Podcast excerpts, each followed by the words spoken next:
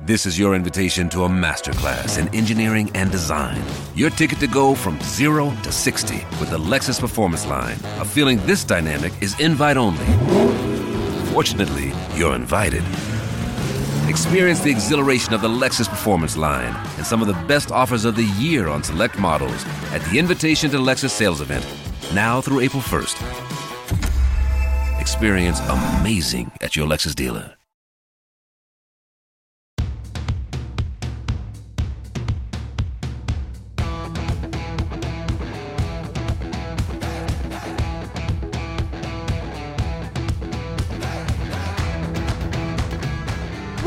Start Me Up podcast, part of the Sexy Liberal Podcast Network in association with Mother She Wrote Media. I'm your host, Kimberly Johnson in DC. Today, my guest is Scully. She's a passionate Iranian American lawyer. She's focused on the rule of law and stopping the authoritarianization of the United States. We're going to talk about, among other things, the women's movement and protests in Iran, as well as current events. Now, Scully is remaining anonymous. We will talk about that when we are on the show. But before we get into it, the Start Me Up podcast is independent, supported by listeners, and it's woman run. A great big thank you to everybody who supports the show. If you enjoy today's podcast, visit patreon.com slash startmeup. Check out all the tiers. I do include a tier with a much shorter intro and no ads. You can hear the free shows on Tuesdays and Thursdays, and they're followed up by What's Up, a show just for patrons where I talk about anything that comes to mind. It's a little more personal, kind of like my online diary. Visit patreon.com slash startmeup. And don't forget, you can find Start Me Up on iTunes, Stitcher, and wherever podcasts are found. Please enjoy my conversation with Scully. Welcome to the show, Scully. Hi, Kimberly. Thank you for having me. Well, okay. So, first of all, I want everyone to know you and I have been Twitter friends for years, like years. Yeah, from like the early days. yeah, early days, and um, Early 2017, I think. I think so. And so, you know, we we met each other because we're in groups and like DM groups, and uh, we've talked about you being on the show before, and you reached out to me recently. And uh, okay, so a couple of different things. I know that you're an attorney, and you and I had said in the intro your primary focus. Oh no, I did not say this. Your primary focus is on intellectual property, patents, trademarks, and copyrights. But you've also uh, worked in other areas. So what I want you to do is just let everybody know who you are, uh, basically what you do, and then why you're choosing to remain anonymous. Absolutely. Thank you. Yes, I'm a I'm a patent attorney and I work on patents, trademarks, copyrights, primarily uh, intellectual property focus, but Uh-huh. there are other actions that I've worked on, such as a class act, federal class action uh, lawsuits and other federal law. Uh, so I'm familiar with that, but it's all been from the civil side. Uh, Okay. the reason I choose to be anonymous, I have a couple of different reasons. One is I have a very unusual name, Mhm. so that would immediately Yeah. expose me. Mhm. Uh, t- two, my family is very politically active. It's like known family in Iran. Uh, and they have agents here all over the country, and you just, I don't want that harassment. Mhm. And finally, from a career standpoint, because of the type of work I do, the types of clients that uh, we usually have are corporate clients. Mhm. And also, a lot of law firms are pretty stuffy about some of you know what what you do on social media Yeah. so this way i can have that freedom without worrying about well what if this person sees this or what if um you know my boss sees that and it could Yeah. be a career killer in that sense Yeah, and so I just wanted everybody to understand that because I know, you know, I mean, you're not out there pushing some crazy either, you know, idea or conspiracy. We're just going to have a regular old conversation and it's totally understand. I mean, I've had a couple of people. I've had Joe from Jersey on the show and I mean, honestly, I don't even know if I remember her last name.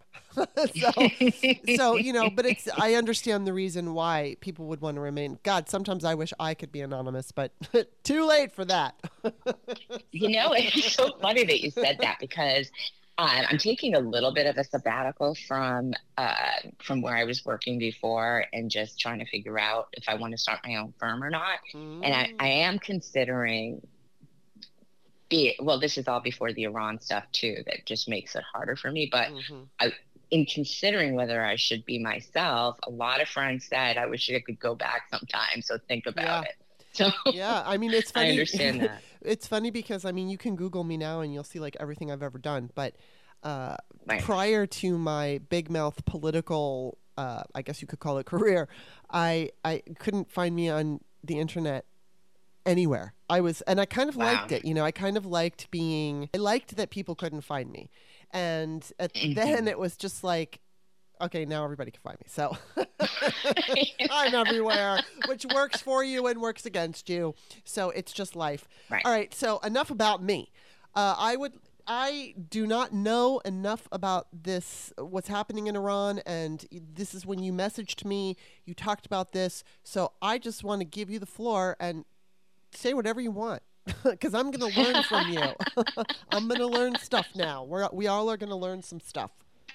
And, and, feel feel free to interrupt me um, at any point or for any clarification or anything that you um, have questions on. Um, and I did reach out to you because I've seen a lot um, of posts in the community and just based on what the news is that you know the the Iranian American community specifically mm-hmm. feels like a lot of people don't know what's going on and even including the protests that have been in the US by Iranian Americans and allies like I think last weekend we had 50,000 people or thir- sorry 30,000 people in uh, Los Angeles and the week before that I think was even more mm.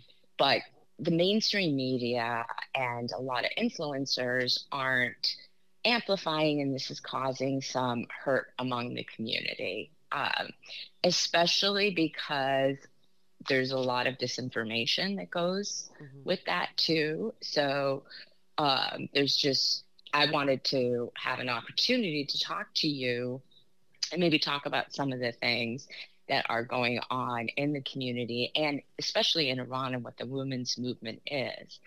Um, I'm sure that you know, as most people by now, that the protests in Iran, which I refer to as a women's movement, and I think that that's an accurate movement, mm-hmm. uh, an accurate statement, um, started following the death of a 22 year old girl, a Kurdish girl, um, who named Mahsa Amini and she was traveling to Tehran and she I believe it was on a bus or a train and there's some conflicting reports about what happened as some say that her trousers were apparently too tight and hmm. others say it was her hair but for whatever reason the morality police picked her up and right off the train she didn't really make it to the family member's house she was trying to go to and she was screaming and begging for them to let her go and they, they took her and then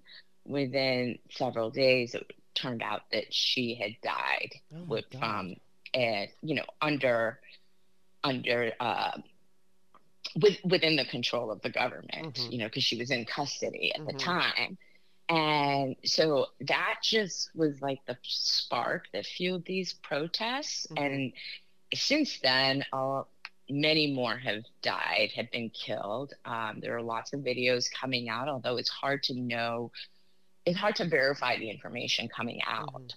But so there are some sources that people could turn to, but I, uh, the videos show disgusting enforcement of the hijab law, of beatings, of uh, sexual assaults on women, because the assumption is that, you know, if you're not wearing your hijab properly, then you're a whore. Mm-hmm. So what you really want is to be raped and all these disgusting things that they do.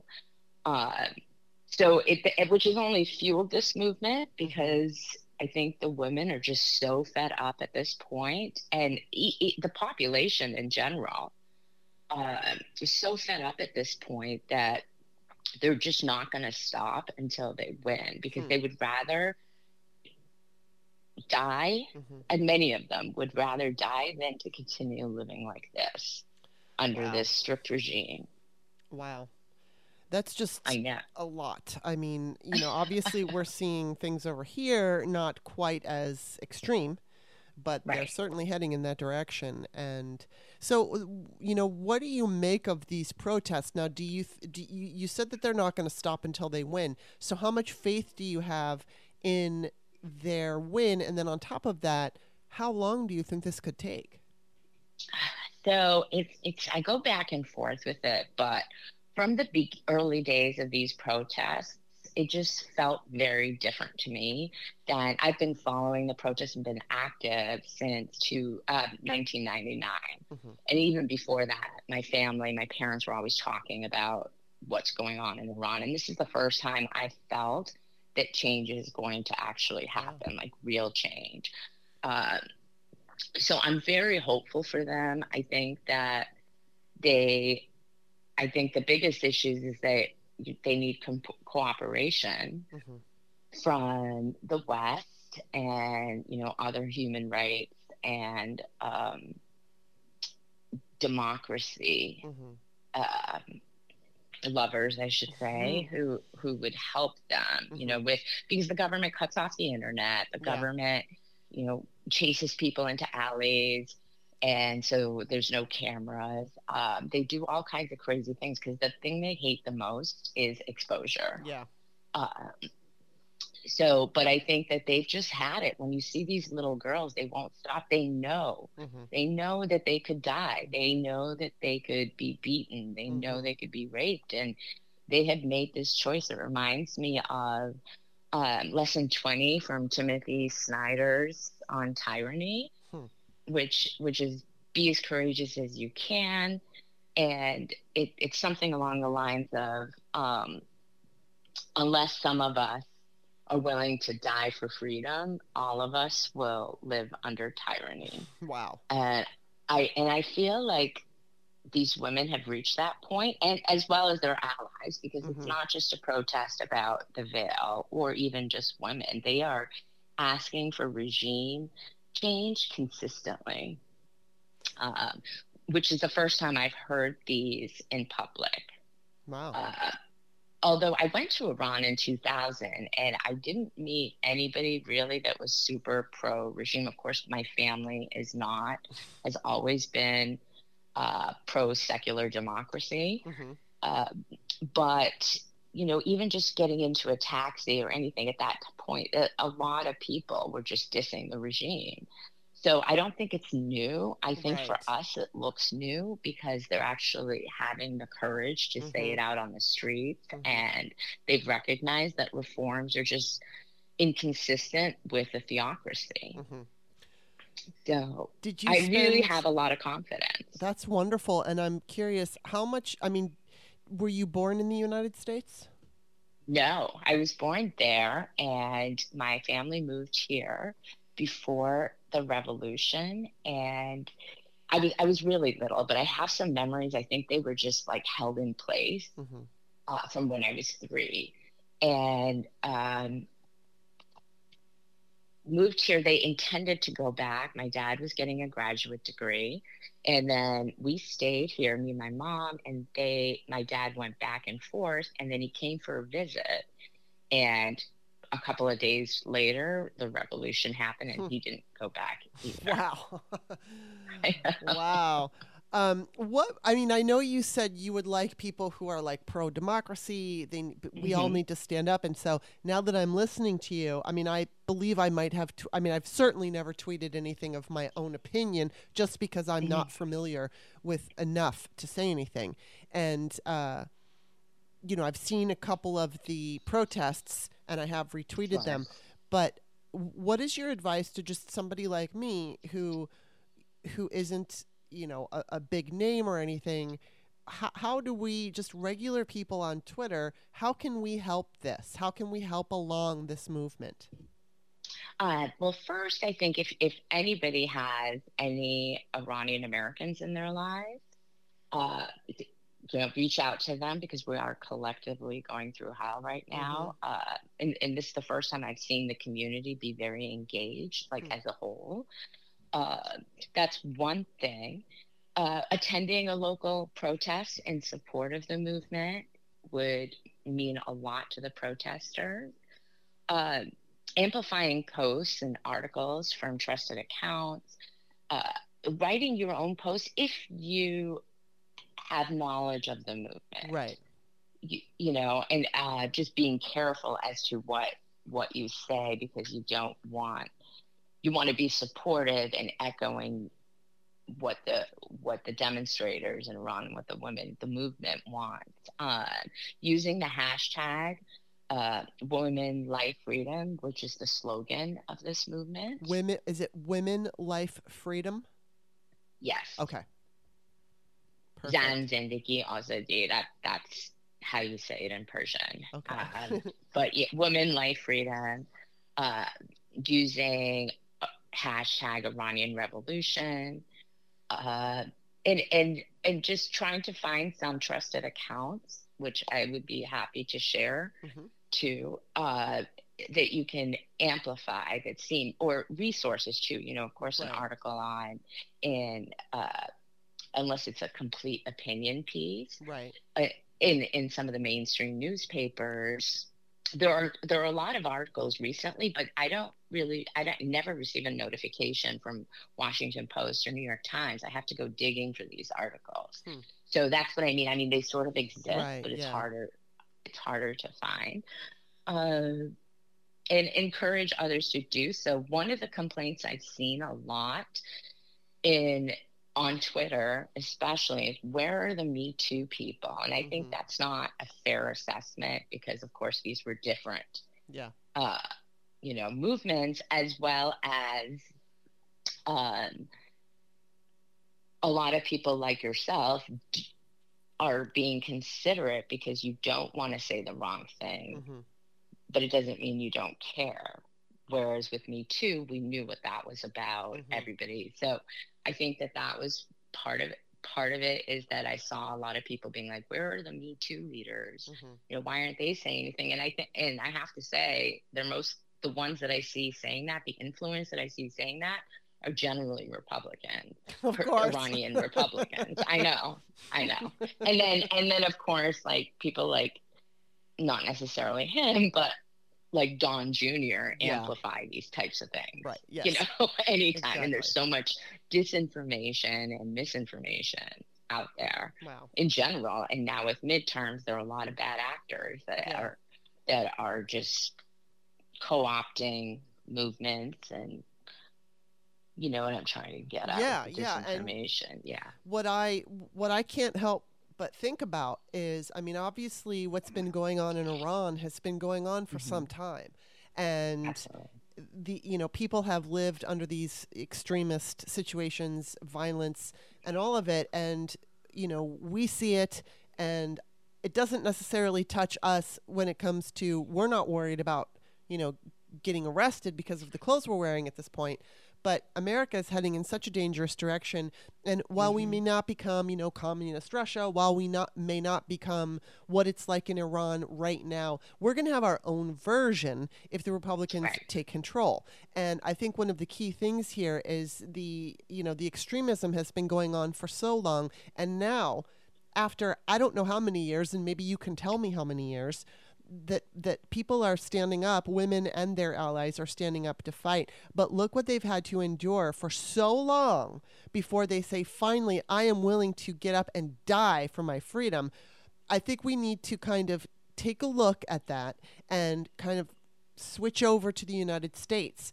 And if Republicans win, then we're going in that direction for I don't know how many years or decades until Americans say, I have had enough because they're only go- they're not going to start off as extreme as they will become after a period of time. Um, what I'm wondering too from you is what kind of Iran do you see emerging when these uh, protests are successful and change comes? What's the change that you're expecting? I am hoping for a secular democracy. I think that's what the country wants. Mm-hmm. Although there are there, there there are there seem to be a good portion of the population who wouldn't mind going to a constitutional monarchy, mm-hmm. which would still have a parliament, um, and the king wouldn't have as much say in government. Mm-hmm. Uh, what what a lot of people leaders in the movement, which the movement sort of doesn't have leaders, but there are a lot of you know political activists mm-hmm. in in the diaspora and are asking for are um, you know a, a united nations support us support a transitional government uh, and to have a referendum after that for a, a, a democracy and I, I think religion would not be a part of it at that point i think mm-hmm. they would i think if if bad actors let me just backtrack i think if bad actors and others who are going to try to take advantage of the situation weren't in the pic- picture that they would it, eh, but but they were but the protesters were also receiving help from the us mm-hmm. the government that Iranians want is something similar to what they perceive the U.S. Mm. and Western democracies Interesting. to be. Hmm. That would the, be the population. Amazing. Sorry, go ahead. No, I was just gonna say that would be amazing if that happens. I know, and I think nothing would. I mean, that would be nothing would get us closer to peace in the Middle East yeah. than a secular democracy in Iran. And and the the one thing that's different about Iran from a lot of other countries uh, is that it's a very highly educated population. Mm-hmm. Uh, like 60% of university students are women. Hmm. Uh, I know, I know. and, um, and, and of course, women can't get paid less, yeah. you know, can't have, um, wow. certainly not equal rights. Right. Um, right. but it's very educated. They're very um, in tune with what's happening throughout politics. They're technology techni- technologically savvy, mm-hmm. so they've figured out ways to get around uh, oh, the government throttling wow. the internet and things yeah. like that. So it's it's different from a lot of other movements in that aspect of the education and the political nature of just how the culture is and how the younger people are very much in tune. And they also know about the corruption of the government. They're not buying the yeah. bullshit the government says about you know this is what god wants and that sort of right. thing because they've seen how much waste how how much corruption the government has and some of that stuff has been exposed. Wow. So i think yeah it's it's and it's been 43 years of this regime wow. and right and i i think that uh, uh so many people didn't think it would last even five years, e- including my family. Okay, uh, well then there's the, another reason for us to not be idiots in this coming oh, election. It's very difficult to go back. Yes. From and I, I'm very, you know, you brought up this great point. I'm very concerned about our country. I see things. I mean, Trump just the other day uh, said in a rally that if people, if journalists don't give their mm-hmm. sources, like basically forget about not these words, but forget about due process. Mm-hmm. Let's let's put them in prison mm-hmm. where they'll get raped until they talk. yeah. I mean, that to me sounds like I, I don't want to completely compare it with Iran because right. it's so different. There's absolutely no due process there. There's no legal recourse, and we mm-hmm. still have that here. But eventually, if things go the way the Republicans want, I, I'm not sure we would have those things. I no, think the wouldn't. difference ultimately we would be Christianity and whiteness mm-hmm. versus you know Shia Islam in Iran. I just yeah. don't think it would be very different. Yeah, it would. It would be fucking awful. Yeah. Um, oh my god. All right, uh, we have to take a quick break, but we'll be back after this message. Hey, it's Kimberly. Are you a patron of the show yet? If you're not, it's really easy to become one. So easy. Just go to patreon.com slash startmeup, check out all the different tiers, choose the one you like, and become a patron today. I'd appreciate it. Thank you. Bye. Okay, we are back. You know, I'll, I'll just be real upfront and transparent that when uh, we decided to do this e- uh, this email, this show, I asked you to send over some things that you wanted to bring up because I'm not so well versed in this. So one of the things that you said to me was that there was it was something about the midterms in the in Iran, a pocket of Twitter. Mm-hmm. Republicans look like they're winning. The narrative. Can you can you just talk about that because I'm not sure what that's about. Sure. So I I watch a lot of Twitter, and as as you know, we've been in rooms together. We know, you know, some of us. We you you and I both know how much disinformation is Yes. out there on Twitter. Yeah. for sure. And and misinformation. Really, Yeah. of course, disinformation is deliberate, and misinformation is mistake. Um, so what I've been seeing on Twitter are sort of bad takes by Democrats, for one, or takes that can be interpreted the diff- a different way, and then those getting amplified like crazy Mm. by not just Iranian Americans who are innocent and they just don't know, uh, they don't know the full context, Mm. or um, and, and in some cases, I I agree with them, and that makes me step back sometimes. Mhm. Uh, and or, or they're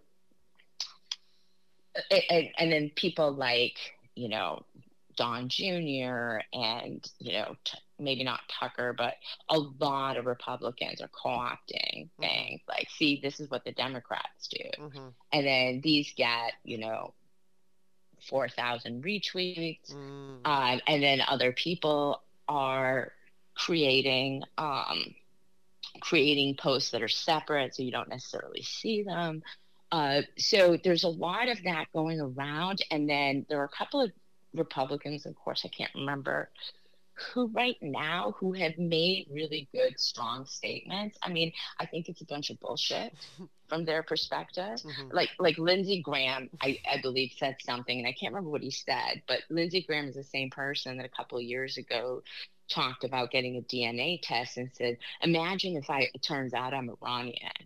You know, you know, so like it's it's all fake. Yeah. Any any support for the protesters is absolutely fake, Wow. uh, right. in my opinion, Gotcha, from gotcha. from the Republican Party, yeah.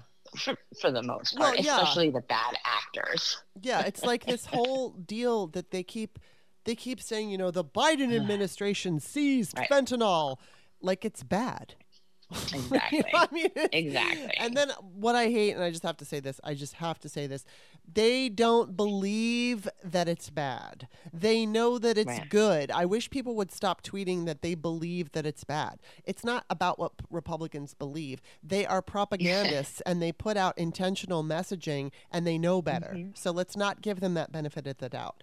Um, also, Exactly. uh, now you also talked about the nuclear deal and that it would be um, uh, a mistake.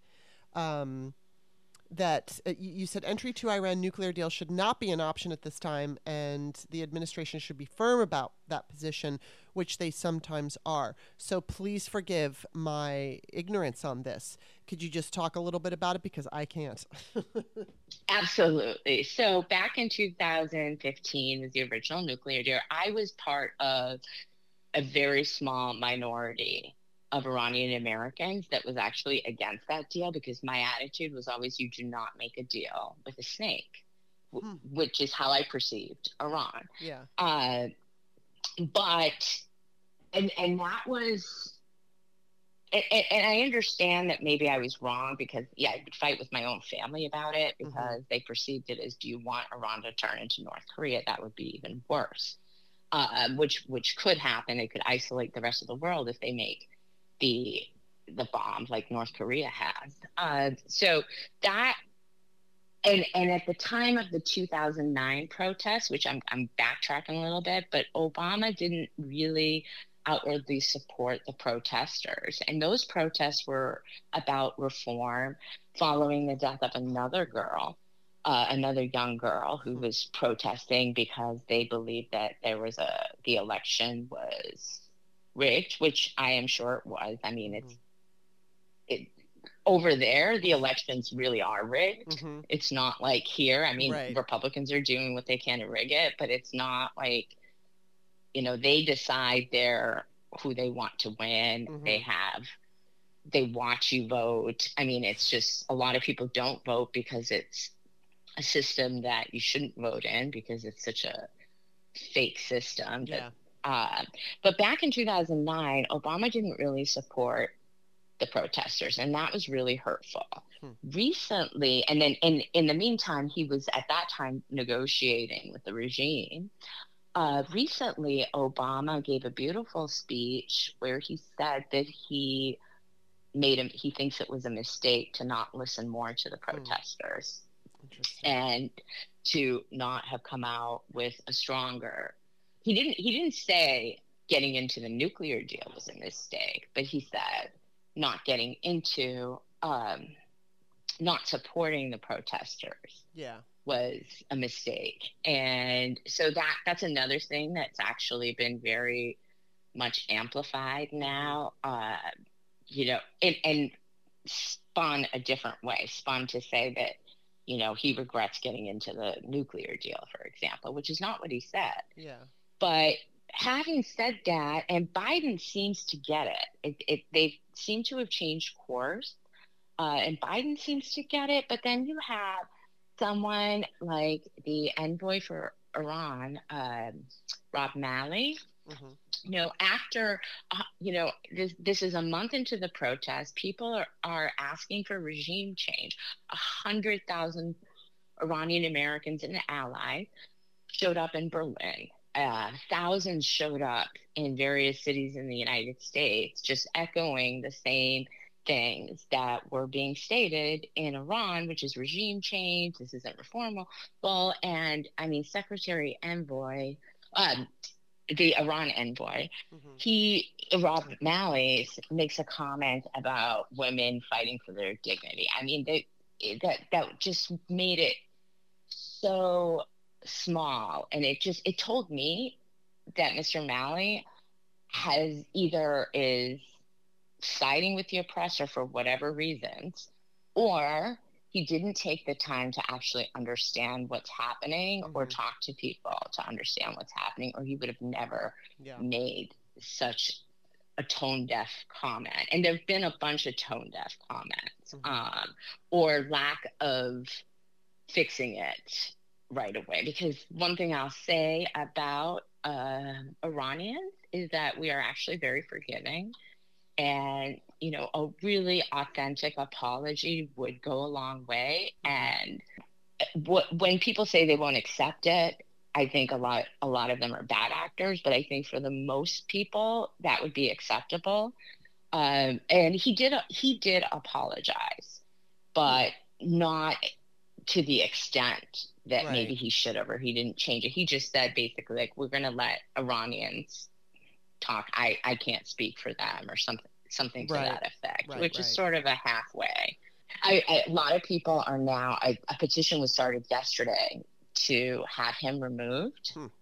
um, and for for biden to uh, appoint someone else and i think that I definitely agree with that as well because I just don't think there's going to be trust in the community or in Iran. And I, I think that while Biden is making strong statements, someone like Malley is more about diplomacy and mm-hmm. the word diplomacy, the words diplomacy with Iran right now for the diaspora and for Iranians in Iran, but I can't speak for them as much, but I can speak for the diaspora is just so cringe mm-hmm. because you can't negotiate with a snake. Right. Yeah, exactly. yeah. Like Wow. And then I know you also talked about the Mandela Barnes tweet. Now, this was from uh, January 1st, 2015. And. I'm going to let you talk about that again because you have a lot more information and knowledge than I do.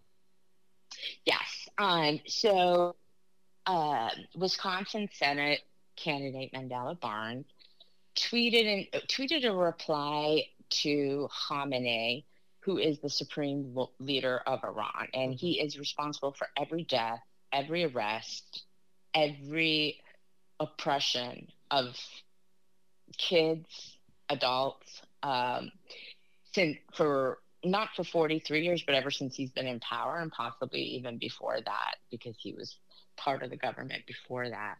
Um, and Mandela Barnes in 2015, uh, uh, sorry, Khamenei in 2015 tweeted something about uh, Black Lives Matter, mm-hmm.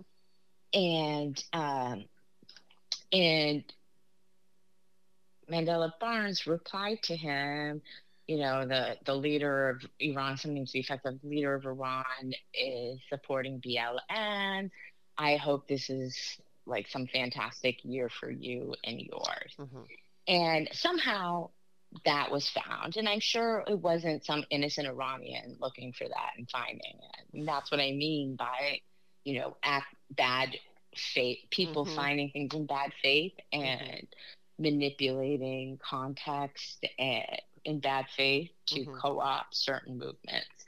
But that received, if you even just look at that tweet, it receives so many comments and so many quote tweets, and a lot of people asked him to delete it and apologize. Mm-hmm. And he has done neither. And I wonder if his digital team or, you know, the Dems he works with are like, oh, it's just Wisconsin. There's no real community in Wisconsin. I wouldn't worry about it. Or for whatever reason, nothing that I've seen shows that he has stepped retracted in any way. Mm-hmm. And I've been a Democrat my entire life. Um, never voted for a Republican, and I and I wouldn't now either. But if I lived in Wisconsin, I would not be able to vote for him because of that, because it would be going against my family who had been political prisoners under Khamenei's regime. And the fact that Barnes, ref- for whatever reason, refused to address it just makes it extra awful. And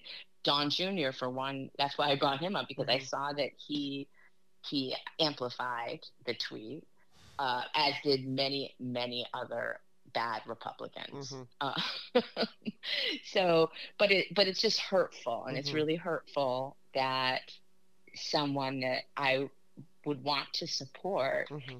doesn't think it's important enough to address it. Um, having said that, the biggest concern I have, he's right. You know, if if this is the fit mentality that Wisconsin doesn't have Iranian Americans, but those messages end up uh, being having an effect in, for example, California elections, where Orange County is, you know, could go either way. The districts mm-hmm. there, for example, you know, and it's it's a tough call when a Democrat is saying things like that, and with everything's going on, I can see it affecting elections in yeah. other areas where it would make a difference.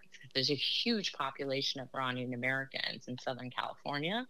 And, you know, just even yeah. with little local elections, it could make a difference. So yeah. I think, I think um, the party in general should be aware of things like that, not just with Iranian Americans, but whatever those similar types of scenarios mm-hmm. are for other groups uh, as well. Yeah. You know, and I think yeah, go ahead. No, that's it. I mean, I just agree with you. I'm just agreeing that I think it's important. Yeah. I mean, right now, I believe 30 Democrats are urging Biden to consider peace talks or, you know, with with Putin and again, that goes back to trying to negotiate with the snake. Um, mm-hmm. As much as I would like to, you know, believe that would be possible, I just don't think it is. And then someone, someone tweeted out, I don't remember. I mean, I, I think I might have retweeted somebody I th- yeah, I think it was Greg Olear, and he said that it was the mm-hmm. equivalent. Did, was it that? I, I don't know. I'm not going to say the wrong thing. So ultimately, somebody said, you know, here, cue the f- circular firing squad, and and I came in. And I said, oh this is God. not a circular firing squad. We, we, can still criticize our own party and support our mm-hmm. own party. And I know that we're getting up to an election, and it's really important, and we all want to be really careful about what we say. But I, I genuinely don't believe that Jamie Raskin or whoever is supporting this is going to lose votes because he's mm-hmm. suggesting peace talks. Um, I think that it's just it's just unrealistic, and I think it's important for you know Americans or people to you know say, hey, we don't agree with this. That is not right. a circular firing squad. it, there, right. there, there's one thing when you go off and you attack somebody, but if you say, "I mm-hmm. wish that the Democrats would say this," or "I would, I would like for them to take this you know thing and i don't agree with their current one again it's not an attack and i think we need to recognize the difference and while of course you know we have to be very very very careful before this election I don't believe this is going to rip off any votes from anybody. Um, yeah. You know, it's just it's just people need to. This is a democracy, and this is what democracy is all about. We're not mm-hmm. the ones. The people who want to see more effective messaging from the Democratic Party are not attacking the party. It's you know I always like to take it to a sports analogy where when you watch a game and you know you go after the game and you watch the game with your coach and your coach is like okay here's what you did right and here's what you did wrong so that we can improve the next game i think that's what it's really all about right. and we have to take that approach and stop getting so fucking scared every time somebody brings up something that isn't completely positive about democrats because as much as i'm a fucking full-blown democrat and i'm and mm-hmm. i did vote and i voted blue down the line uh, you know they're not uh, above criticism they just aren't. Sometimes they exactly. make great, I you know, they do they execute great plans and you know we all know that the democrats are the only thing standing in the way of authoritarianism right now and so mm-hmm. we need them to be as strong as possible and of course we are democrats and so that democrats so that just means that we are you know all over the fucking place some of us are a lot more progressive than others and so everybody's got an mm-hmm. opinion mm-hmm. and it's hurting cats and etc cetera, etc but I just wish people would stop getting so, you know, they, they clutch their pearls if you if you are like, could you please say something different to a Democrat? It's like, ah, it's not. You're not going to lose any votes over it. So don't worry about that. It's like when you're I screaming. I agree with you, and I think people don't seem to just understand the the difference. Mm-hmm. You know, like yeah, they get there scared. Are plenty of tweets that are like, they're they're not creating any value and they're just attacking. Yeah. And I don't agree with that. But I think criticism is important mm-hmm. and or or a gentle way of saying, look, you're wrong on this. Right. You know, yeah. and I think if we don't do it, it's more hurtful because it's like we're ignoring yes. something that happened or we're not supporting Ukraine. I've seen I've seen tweets that have been retweeted by Democrats people I thought were Democrats, but are very uh, connected to the Ukraine issue, mm. saying vote all these people out with mm-hmm. a screenshot of the 30 people. Uh, yeah, no, that's, that's a lot more, that more dangerous. Yeah, but trying to reach out and speak to yes, them yes, or yes. you know understand. Yeah, the idea of vote all people out is not the same of please take that tweet down. Be- exactly. because we want you to understand how it hurts, you know, Iranians and living in in anywhere. Um, right. So I wanted to ask you a couple things about uh, America and what's going yeah. over here, but I want to make sure that we covered everything you wanted to cover with Iran. Is there anything else I, you want to add? I think I think that we are. I think that we did. Well, that's good. All right. Well, then, um, I want to know first of all, how how are you feeling? And I've asked this for months to my different guests. How are you feeling about the midterms? What are your thoughts? I'm nervous. Mm-hmm. I'm really nervous. Um, between between what we know they've tried to do with voters, uh, the intimidation tactics, mm-hmm. and all the things that we probably don't know now, but we'll find out right. later when it won't matter. I'm mm-hmm. very very nervous, and the disinformation. Yeah. Just it's been hell and i think that if people choose a lower gas price allegedly mm-hmm. because you know i've never seen demo- uh, republicans reduce my expenses exactly and i've had various salaries in my lifetime you know and any any republican i asked i was like can you give me a year where the republicans cut your taxes mm-hmm. you know I, am talking about people who don't have multiple businesses right. or yeah. whatever. Of course, I don't have billionaire friends or anything, but uh, but they've never been able to say, yeah, this is what helped me that they did. Right. From a financial standpoint, yeah. but if it's like if you're saving, you know, three dollars, and I don't mean to be snobby, I understand that money is an issue mm-hmm. and making ends meet is a big issue, but I think if we lose our democracy, we're going to be paying a hell of a lot oh, more yeah. for a lot of things and working a lot harder mm-hmm. for less. Yeah, so it's maybe true. 10 percent of the population that's doing really well. Yeah, uh, who are part of the new regime. So I'm scared. Yeah, well, I'm. I mean, I, of course, I am too, and um, I, I do have cautious optimism. I don't know if you follow Mm-hmm. Simon Rosenberg, but uh, he was a guest on my show on Thursday, and I, I, I like to follow him because I believe that the polling and, and the way that he focuses on polling is a little bit more accurate. I think we're Oh. we're hearing a lot of uh, television tried and true pundits who have gone through many elections in yesteryears who are making the assumption that because it happened in 1992, it's going to happen now.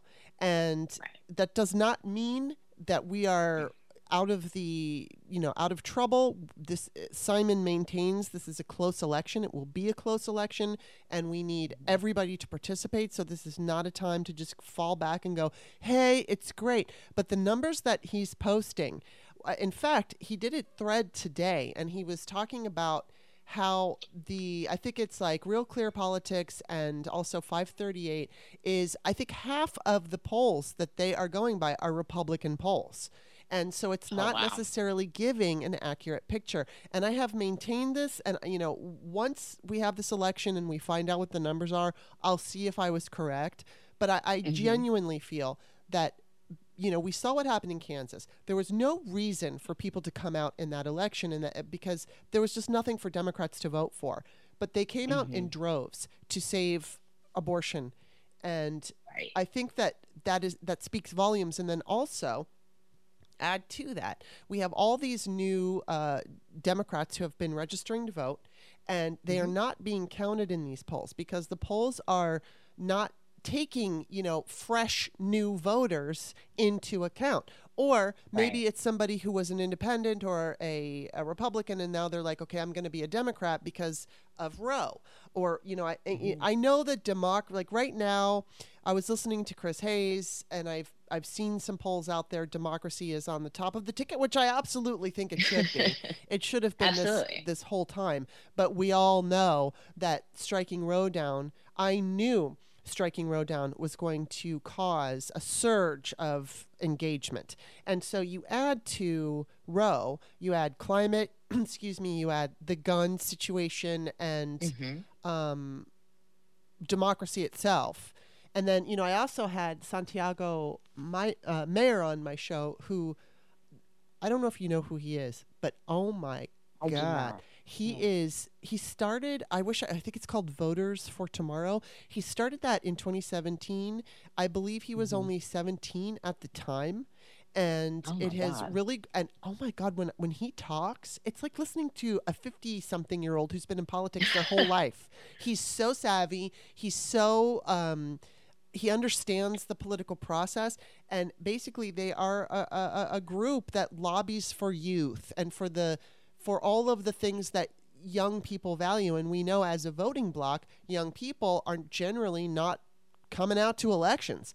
But now th- this is again when Simon uh, following Simon he you know whether it's the Hispanic vote or you know different things he focuses on but he's been focusing on the Hispanic vote the youth vote there there is a huge movement of young people who started voting in 2016 and it's only increased and so we're seeing numbers right now like in Georgia we're seeing 20% more voters than in 2020 now we're just seeing voters. We don't know if they're Democrat or Republican. And I do know that, you know, clearly there's going to, Republicans are very energized. So we're, we're going to have to assume that some of those voters are Republican. But I think because Republicans are behaving so erratically and ir- irresponsibly and toxic and violent and all of this, I, I think that there's a large pushback. So I am cautiously optimistic that while we are up against some really scary odds, some really unfortunate gerrymandering, Nate Cohen wrote a, uh, or Nate Cohn wrote a piece for the New York Times uh, a couple of weeks ago saying very specifically that the Democrats in the past have been in worst case scenarios and have won. Oh, so Oh, wow. yeah, so I think we we are saturated with this, you know, mean Street or or, like cable news opinion mm-hmm.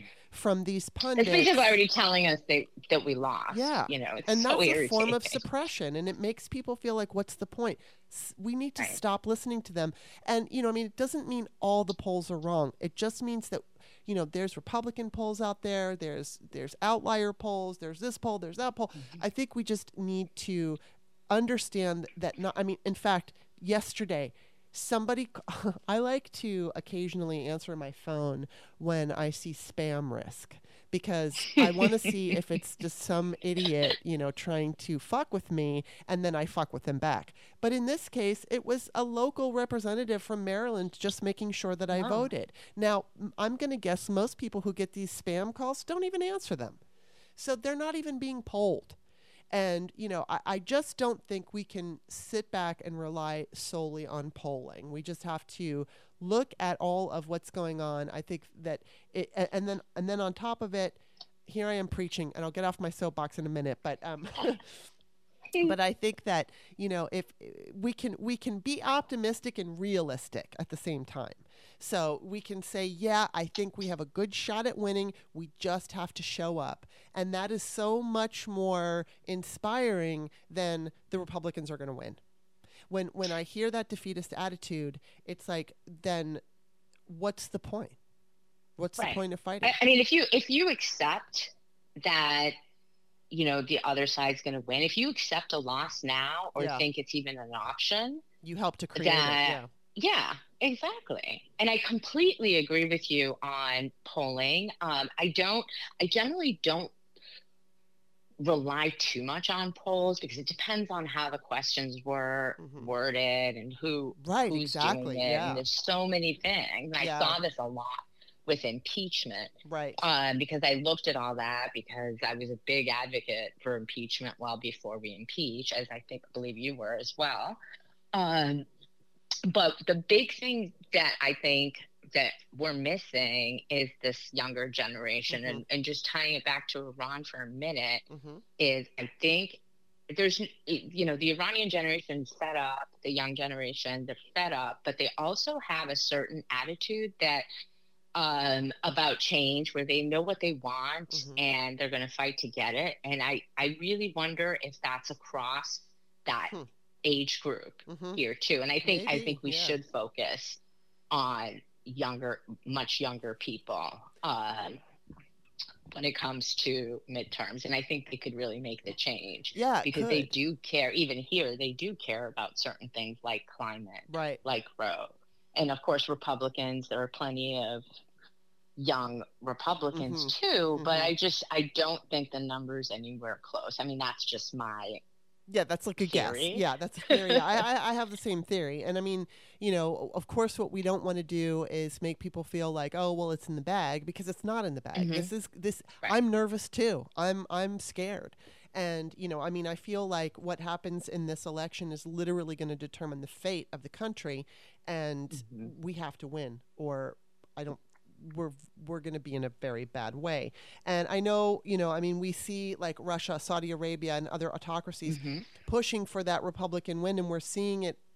It's unfortunate because not only do co- other countries want us to turn into an authorita- authoritarian state for their own benefit, you know, we've we've got our our mainstream media is yeah. owned by oligarchs. And so you can turn on MSNBC and you can watch Lawrence O'Donnell kicking ass and, and making solid points. But then, you know, you go turn on Morning Joe, who I'm not a big fan of.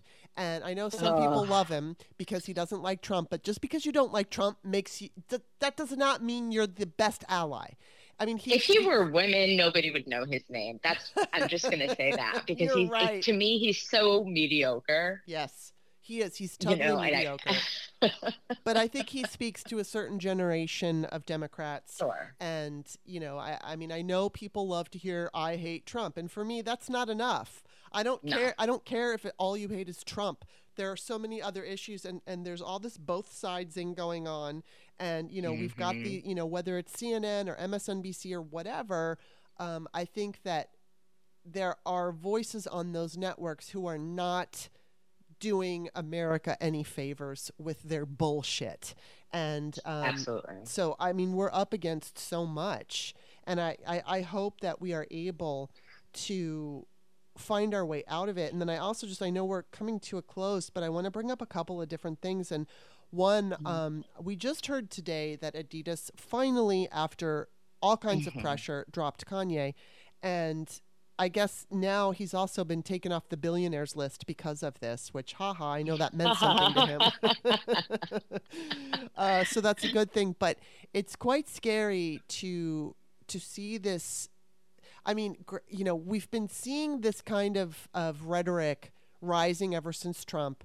And, you know, right. whether it's people of color, whether it's, you know, I, I, if you're just not white, if you're not white, if right. you're not a white man, then you have a target on your back for the Republicans.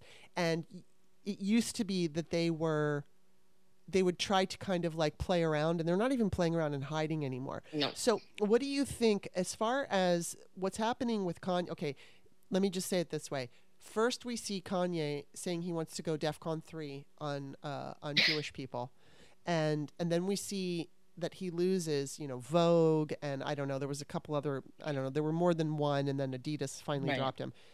Now, in, in, that bigger picture, where A, he made those comments, and then B, he fortunately suffered some kind of consequence for that, where do you think that leads us? Even like the party has not taken down that fucking tweet from the Judiciary, House Judiciary, that said uh, Kanye, Elon, and Donald or I think it was right. Donald. Um, they're leaving that up. So where do you see us in in their extremism and and especially with this anti-Semitism stuff? It that terrifies me. Yeah, that really terrifies me. I read recently, within the last couple of days, that half of the hate crimes, uh, according to FBI, are uh, against Jewish people, Jewish Americans, wow. and even though they're only about like two percent of the population. Yeah. Uh, so it makes me nervous. I, these are things that people would never be able to, uh, could have never said mm-hmm. and had a platform mm-hmm. afterwards. I mean, maybe they said it behind closed doors. I right. think they did. It's, but now they're just doubling down on it. They're mm-hmm. walking around saying that it's you know they they won't lose contracts and you know trump makes comments everybody says that it's not everybody but the bad guys mm-hmm. oh no that's not anti-semitic mm-hmm. um, right and we all know it is yeah we all know that you know lesser comments are when mm-hmm. when said by dems which there definitely are some dems who have haven't been as woke as we all would like them to see, whether mm-hmm. it's anti-Semitism, mm-hmm. Semitism, or hate. I see mm-hmm. a lot of hate all around. Mm-hmm. Um, I think it's growing. It make the violence aspect of it makes me nervous, and mm-hmm. the rhetoric, people people receiving flyers, yeah, uh, you know, on their cars, at their homes in Jewish neighborhood is just horrible. Mm-hmm. Uh, and I, I think we have to make a stand. I think I I am not Jewish, but I have so many amazing Jewish people in my life that yeah. I want to be their ally, and I try to be an ally uh, by supporting them, and just as much as I know that those same people in my life support me mm-hmm. on things relating to Iran or uh, or outside of that. But we, we have to fight hate everywhere, every time we mm. see it, because if we don't fight it when it's somebody other than us, then exactly yeah it's coming for us yeah i mean it's you know I, I have seen it, it drives me nuts like james carville yesterday posted something and he said you know uh, I don't know if he said we told you, but he said like Republicans said that they were going to come for abortion, and we mm-hmm. didn't believe them. And it's like, hold on, James. Yeah, I believed him. Yeah, I, oh, yeah. I back in 2002, I was telling my girlfriend this is what they're going to do, and she's like, no, yeah. they won't. And I'm like, you watch.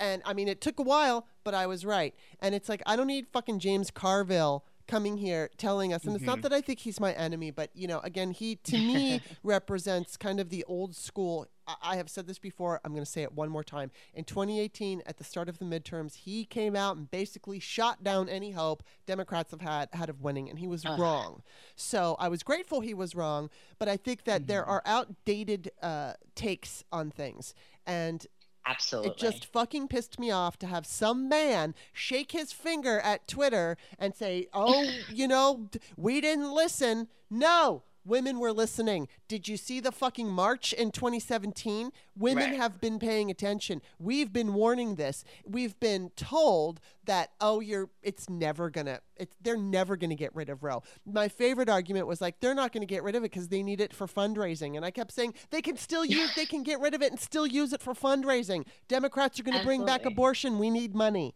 Easy. It's like, God, it's not that hard to figure out. And it drives me fucking nuts when I see that. And it's like, you know, he's coming from a place where I know he thinks he's doing a good thing, but he just pissed, he pissed a lot of women off with that tweet because it was like, dude, we've been paying attention. You know, I know uh, people Okay. agreed with him, but oh, that. tone deaf. That's just another tone deaf take. And when it Yes. comes from outside, it's more appalling because people should reach out to Mhm. others who might know. You know, Mhm. he's not a woman. I he probably never had an abortion. So, Probably not. You know, I mean, he doesn't understand what else is at stake here. Uh, I'm not sure if he's an attorney and understands the makeup of the Supreme Court and everything they want to go after. Yeah. Really, yeah, I mean, it's Um, just, all it- It's just it's sickening. It's Yeah. sickening, and it just drives me crazy. And I just I, I'm sick and tired of hearing from from men who mhm. are splainers, and he was being a splainer, and it just pissed me off. Yep. And he was shaking his finger, and it just.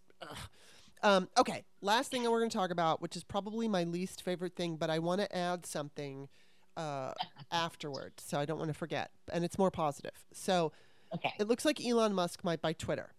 Uh, I hope not. I, it looks like you know Biden might try to stop this with certain. Uh, I think it has to do with the the fact that he got money from Saudis, and then it becomes a national security threat. And I don't know if he's going to be successful, but um, I don't know how it affects you. But I have to say, aside from my fear of fascism, I think Elon Musk owning Twitter is something that can make me turn immediately into a complete. I, I, I'm completely afraid. I'm scared what's going to happen. And, and and what I think is people don't take it seriously because Twitter is so important. Everybody is on Twitter. Every journalist, ev you know, world leaders. Right. Um, so while people like to say, "Oh, it's just Twitter," no, it's not just Twitter. If he lets Donald Trump back on, that is a threat to everybody, including people who do not use Twitter, who have never had a Twitter handle. It will affect your life personally, and so people who say it drives me fucking nuts when I see people go, "Well, I'm not on Twitter anyway. I'm just gonna leave Twitter." Like, oh, it's not going to affect me, but it will affect you. I- Kanye, Elon, Donald, right? So exactly.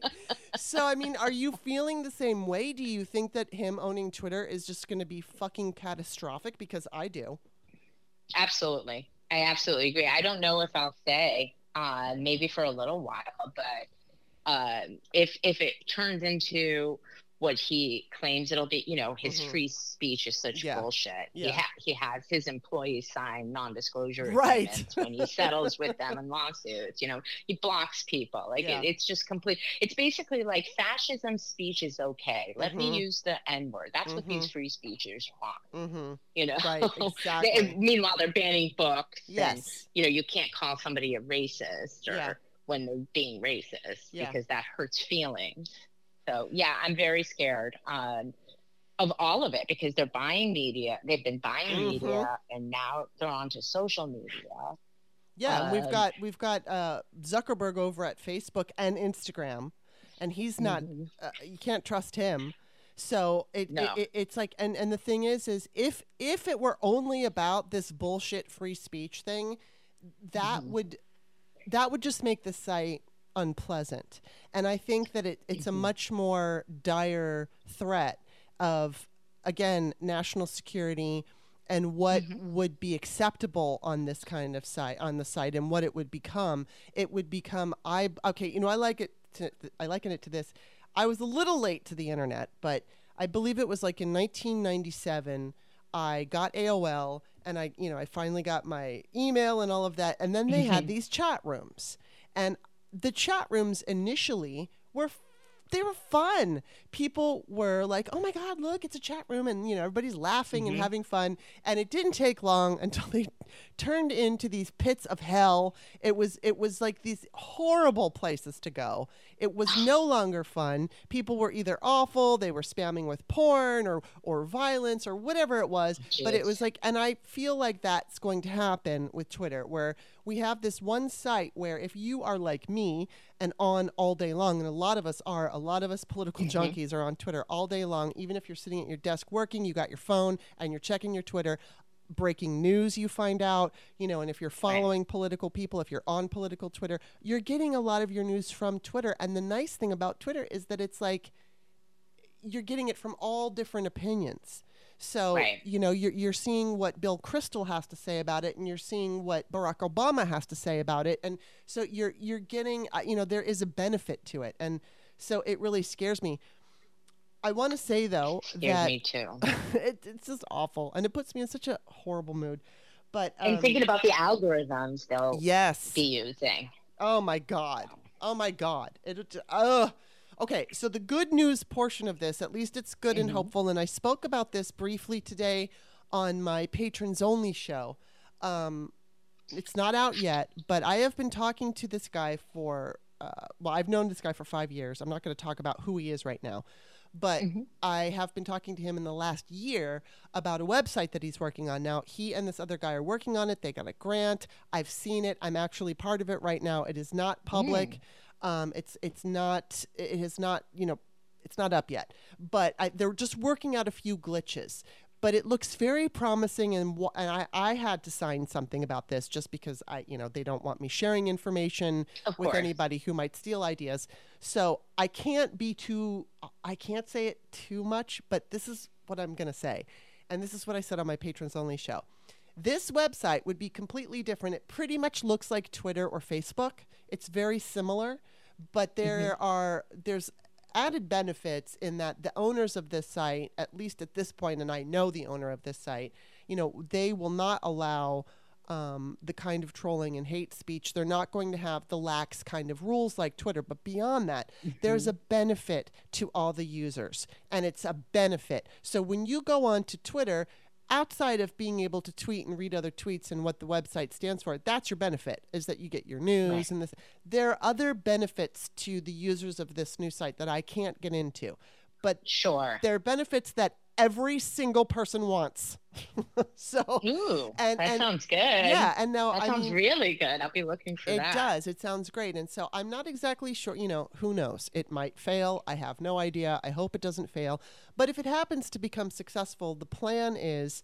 I know this uh, gentleman is talking to a number of um, people on Twitter who have blue checks and some bigger platforms, and he's doing what mm-hmm. he's doing with me, and he's showing everybody here's what we're offering. What do you think of it? We're giving him our feedback. They're going and fixing anything that isn't working properly. Once it's ready to go, I believe we're going to have this push from some, and they're all going to be political people because that's the world he's in. Mm. So it'll be a push right. to get people to, you know, hey, go try this. Now, I want to just say real quick I joined Tribel, which is the Occupy Democrat founders website. Um, I mm-hmm. am not a fan. I don't know if you have seen the recent tweets about them and they're not being transparent. And if somebody questions them, uh, Rafael uh, Rivero blocks them. He's one of the owners of Twin Brothers. I've had my own experiences mm-hmm. with those two in the past. And I mean, they used to meme me all the time, and we had a pleasant relationship. And then a couple of things happened where I didn't like what they did, and I did call them out in a group where everybody could see what I said. And I called them mm-hmm. out, and they didn't like that, and we we got into it. And and then and then we did make up years later. We made mm-hmm. up. And so I, I, I, I, joined Tribel and I hated it because it was just like Ugh. Facebook and it was only men hitting on me constantly.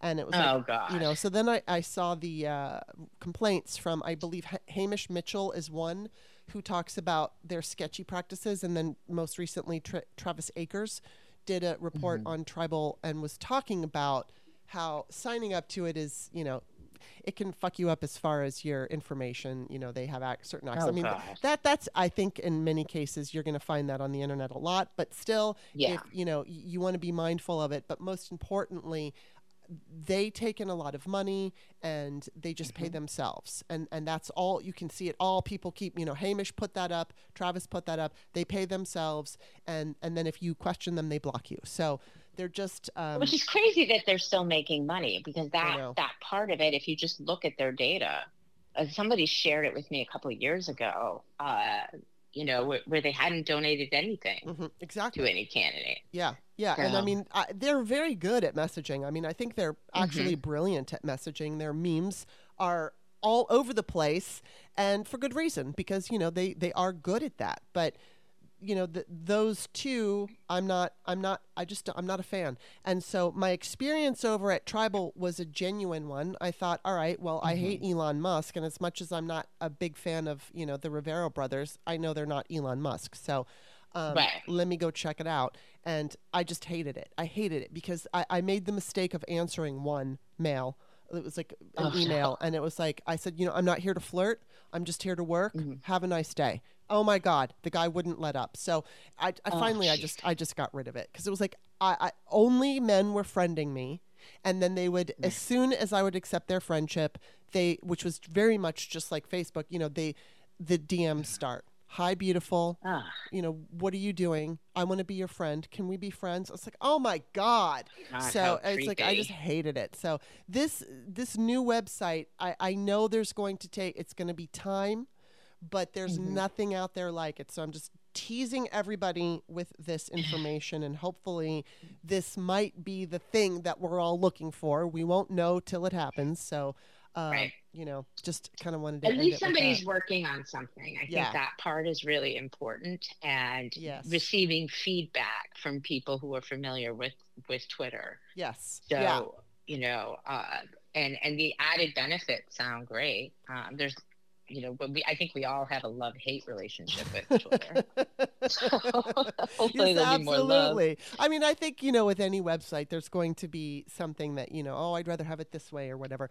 But you know, it would. I just remember uh, before, and I'll shut up after this. But before um, Facebook started really deciding they were going to suppress political stuff, especially liberal stuff, because we know that even though Republicans were affected negatively by this, I was blogging in 2013, 2012, 2013, and it was just organic reach, right? So if you had an article that was like a uh, potential viral article, it would go vi- viral because it wasn't being suppressed by the website.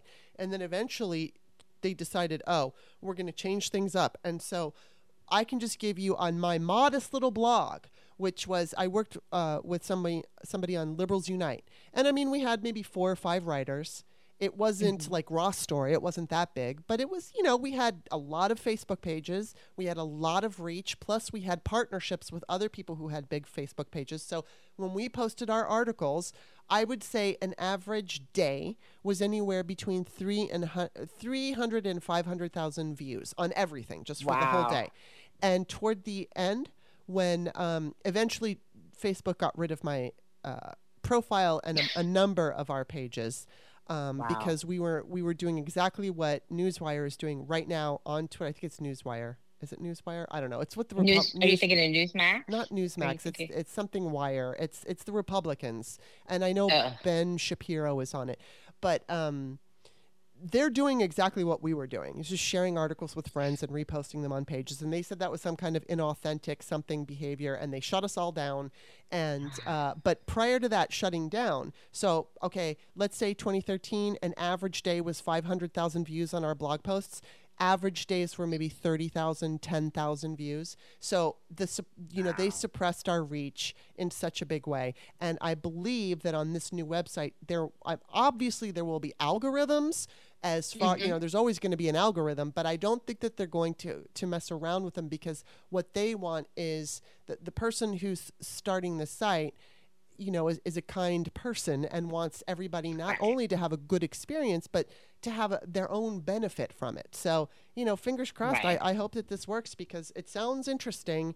And I do need some good fucking news in my life. So, oh my god me too thank you for sharing that and you know algorithms can unintentionally do things too Mhm. you know but, but because you got computer programmers Right. writing it and they might not understand the political and social aspects that could be affected based right. on this.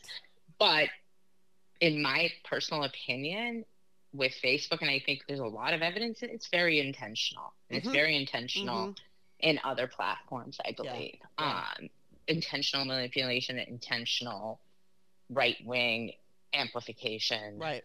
And it is liberal it is suppression. Yeah.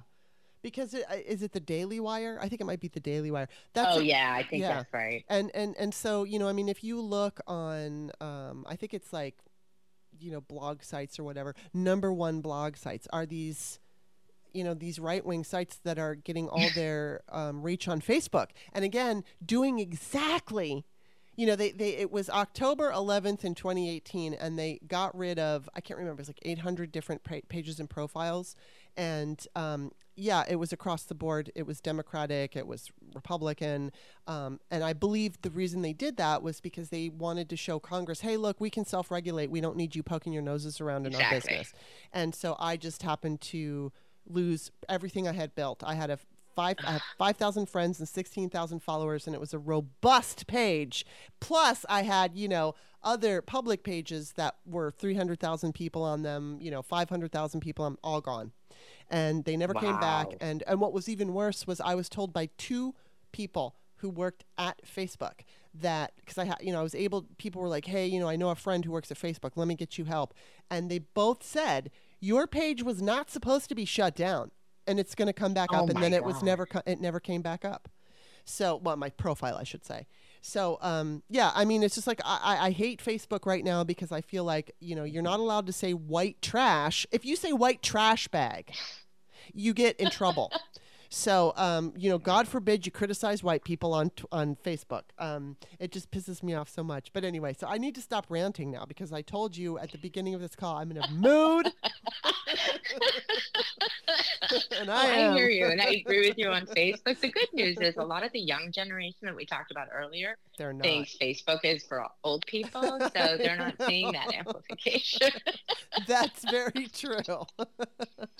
oh my God! Well, Scully, it was super fun talking to you. And I'm just, uh, it's really good to have your voice because I'm going to start paying attention now to what's going on, a little bit more to what's going on in Iran. Thank you for all of your education. I think it's extremely important.